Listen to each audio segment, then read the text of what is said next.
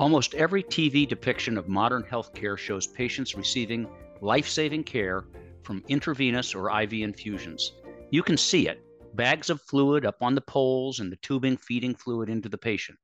But did you know that the first documented attempt at IV therapy was in 1492? Pope Innocent VIII had suffered a stroke, and the desperate doctor tried to infuse blood from three young boys into the Pope by joining all of their veins together. Now, unfortunately, all four died. The next attempt documented was in the 1660s in some dogs and also resulted in catastrophe. It wasn't until the early 1800s that successful transfusions of blood from human to human were reported. A bit later, cholera victims were rescued by saline infusions. But routine use of IV infusions via a plastic catheter really began right here at Mayo Clinic in 1950. The Rochester plastic needle, as it was called, was developed by Dr. David Massa, and it revolutionized intravenous therapy. IV therapy allows the infusion of powerful drugs and fluids into patients when they're otherwise not able to ingest them. But getting the right flow rates and doses can be difficult. To help refine that, electronic infusion pumps have been developed. And in efforts to reduce human error, Many modern pumps contain small computers or are directly connected to the electronic health record to ensure that the right dose and infusion rates are delivered. But what happens when these advanced and complicated pumps fail? What if there's a mechanical or programming error? What then? Complex medical devices go through extensive development and testing before they're approved by the FDA. But obviously, the process is not perfect. In fact, on average, about 4,500 different drugs and devices are pulled from the US shelves every year. How would your hospital learn if a medical device has a problem? What happens when the FDA announces a safety recall? Who in your organization is notified? And what happens then? Now, if you work in healthcare and you don't know the answers to these questions, then you should listen to this podcast. We're going to talk with two patient safety experts who've been working with reports of IV infusion pump problems in our organization. How did they first learn about the problem? What happened across our large healthcare organization as the issue became known? How has the information been shared outside the organization?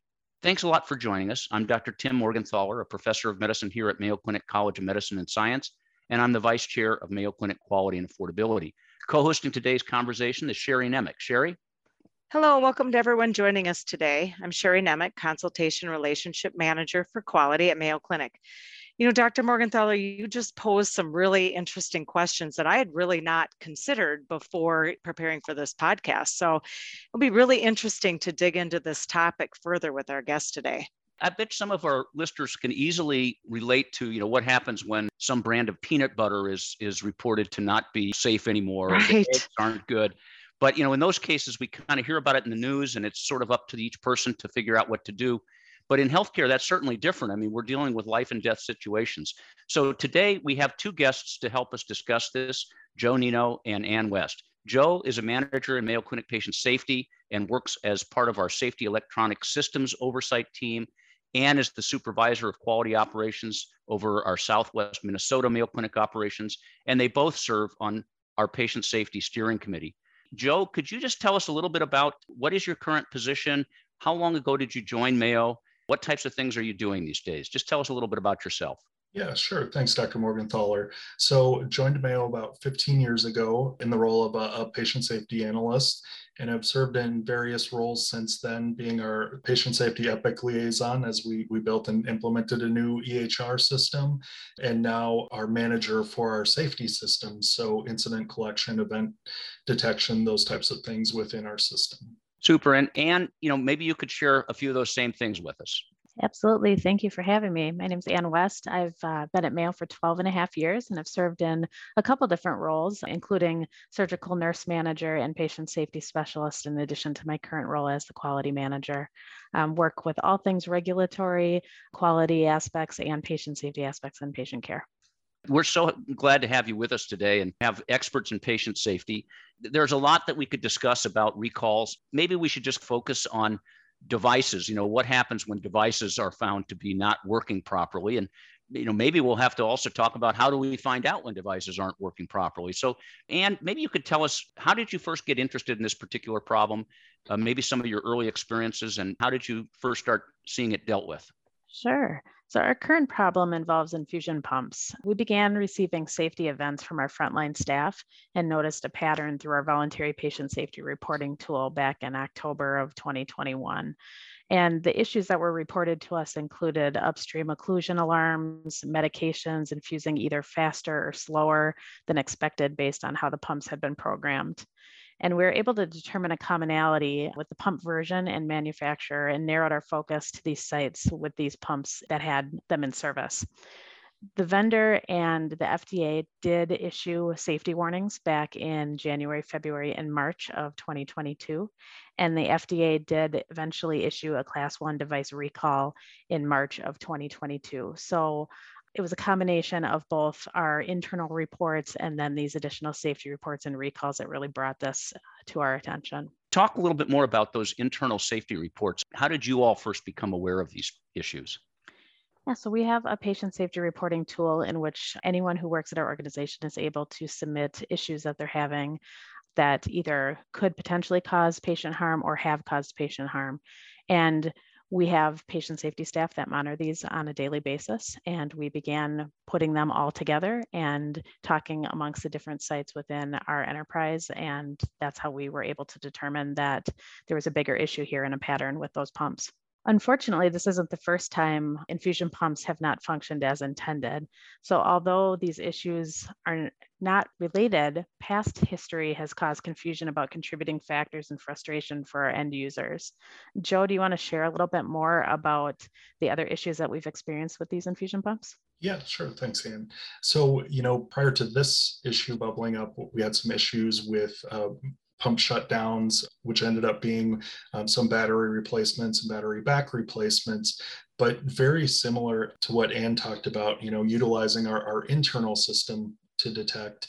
And another thing I just wanted to point out was really us reaching out. So, you know, to Dr. Morgenthaler's point, we have the FDA and we have a recall process, but as a, a, healthcare provider, we also have systems in place where we detect and we start to question and reach out to people like the FDA, where we can see if other reports have been entered, uh, you know, similar issues that other organizations are having. So really, it's a, a collaborative effort between all of those sources.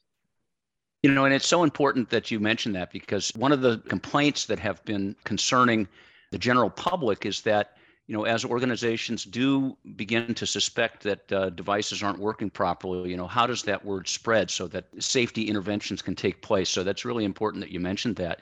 So you became aware that uh, we were probably having a pump issue with a certain brand, certain models. How did you get started then to uh, deal with the, the issues?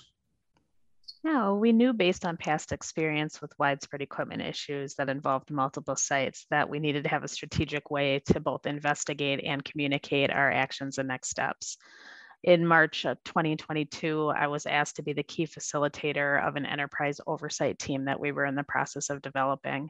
And the main focus of that team was to perform data analysis, develop a communication plan, mitigate risk, and engage in conversations with others internally and outside of Mayo Clinic related to this topic.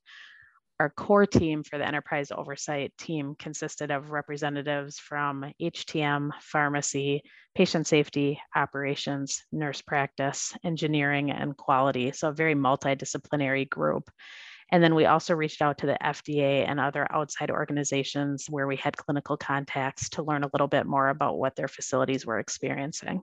We developed a communication plan in which we would use designated representatives from each site and region to help with communication cascade as regular updates were sent out from our team and this really helped to ensure that accurate information was being shared and helped with rumor control to kind of separate out what those past historical issues were versus what our current state issues were. So you had an opportunity to bring a team of people together to try to help wrap your arms around this work. What were some of the big challenges, their interdependencies that you faced as you started uh, addressing the issues? Yeah, you know, a major skill for individuals working in patient safety and quality is our ability to define the problem and determine the root cause. So it's been challenging and frustrating as this particular issue with infusion pumps has been multifactorial and difficult to define. So we really tried to define the scope of the issue as it had immediate impact on many sites that were using the same equipment. But we have had to be heavily dependent on both the FDA and the manufacturer to drive next steps, despite our best efforts to address the equipment issue ourselves.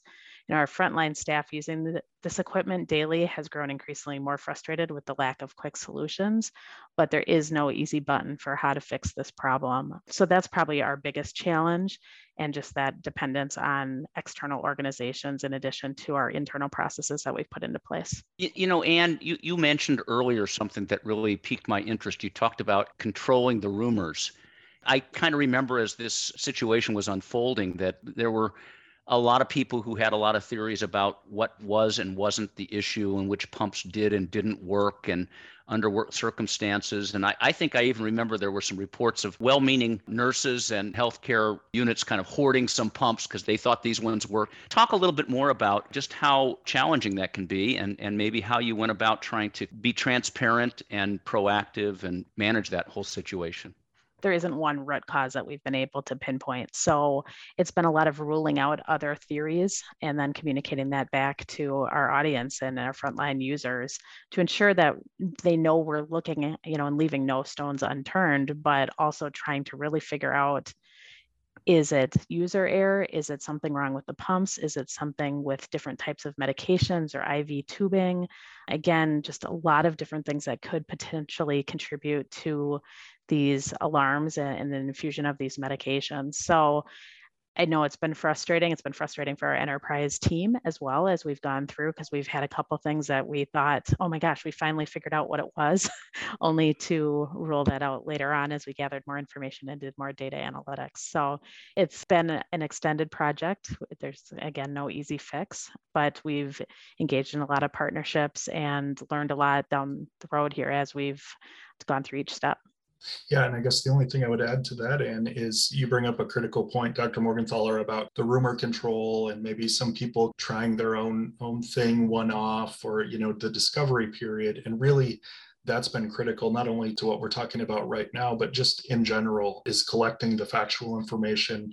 It's going through a controlled method of elimination and discovery. And so by creating this group like we have with anne and myself we can gather all that information and really go through and hit all those points and discover all those gaps whether it's in the process the device itself et cetera by involving all these multidisciplinary groups so, as you've worked through this, you've got your patient safety experts, you've got people reporting events. You had, I think you mentioned biomedical engineering looking at the pumps, you've got external collaborators. Which parts of this did you find the most challenging? And which parts do you, would you say are sort of a standard way that we operate now as we hear about other devices, you know, malfunctioning?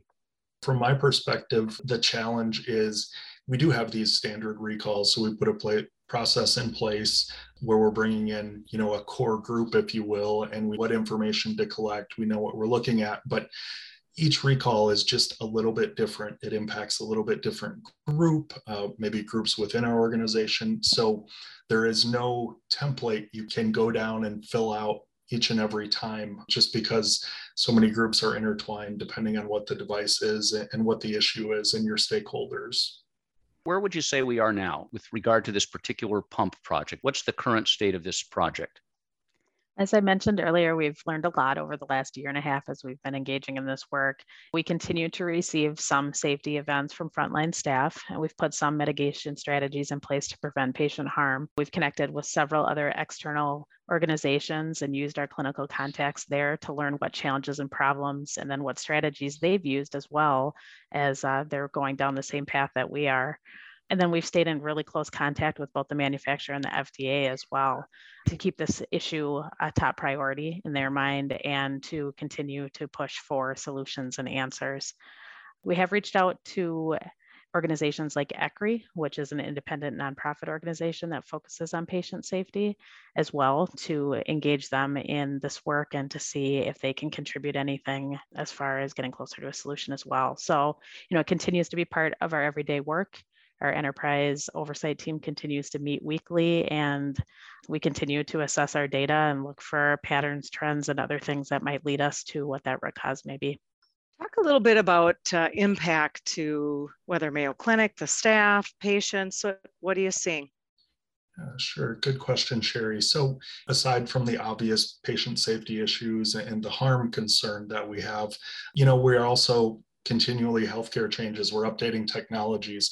And so, really, the impact is looking at new equipment that we bring in maybe just from a different lens, having experienced this and gone through these, what we can take and learn from this and, and how we select and utilize new devices and what we bring in. And I think the other piece, and Anne hit on this a little bit, the impact to staff is just the trust in the devices and trust in the process. Things don't always seem to be moving forward, especially at, at the pace we always want them to. And so it's important to have that communication plan in place so staff know that, that this really is being addressed. We really do have a plan in place. We are making progress and then periodically updating just to make sure that staff are engaged and, and do have faith in that process. So, what do you think are the next steps on this project? We have uh, gotten smarter about how to go about our next steps. So, for the next software update that the manufacturer is offering us, we are bringing in loaner pumps to decrease the impact on patient care. Learning from previous software updates that they've done that pulling out each pump individually from patient care areas is very difficult to do. It causes shortages, it causes uh, anxiety for frontline staff and for our supply chain folks and logistics folks. So, getting smarter about how to strategically get this work done with minimal impact to our staff and, and our patient care areas. We'll continue to monitor our safety events. Those are really important. We're looking for decreases or increases in the safety events related to infusion pumps as these different interventions are being implemented. So, you know, continuing to analyze that data and then continuing those partnerships with both internal groups and external groups. So obviously we're not the only or healthcare organization that's faced with this or even related type of issues. So what you've been through, what you've learned along the way, any particular advice or things for people to stay mindful of or recommendations for others that are trying to manage the same kind of issue?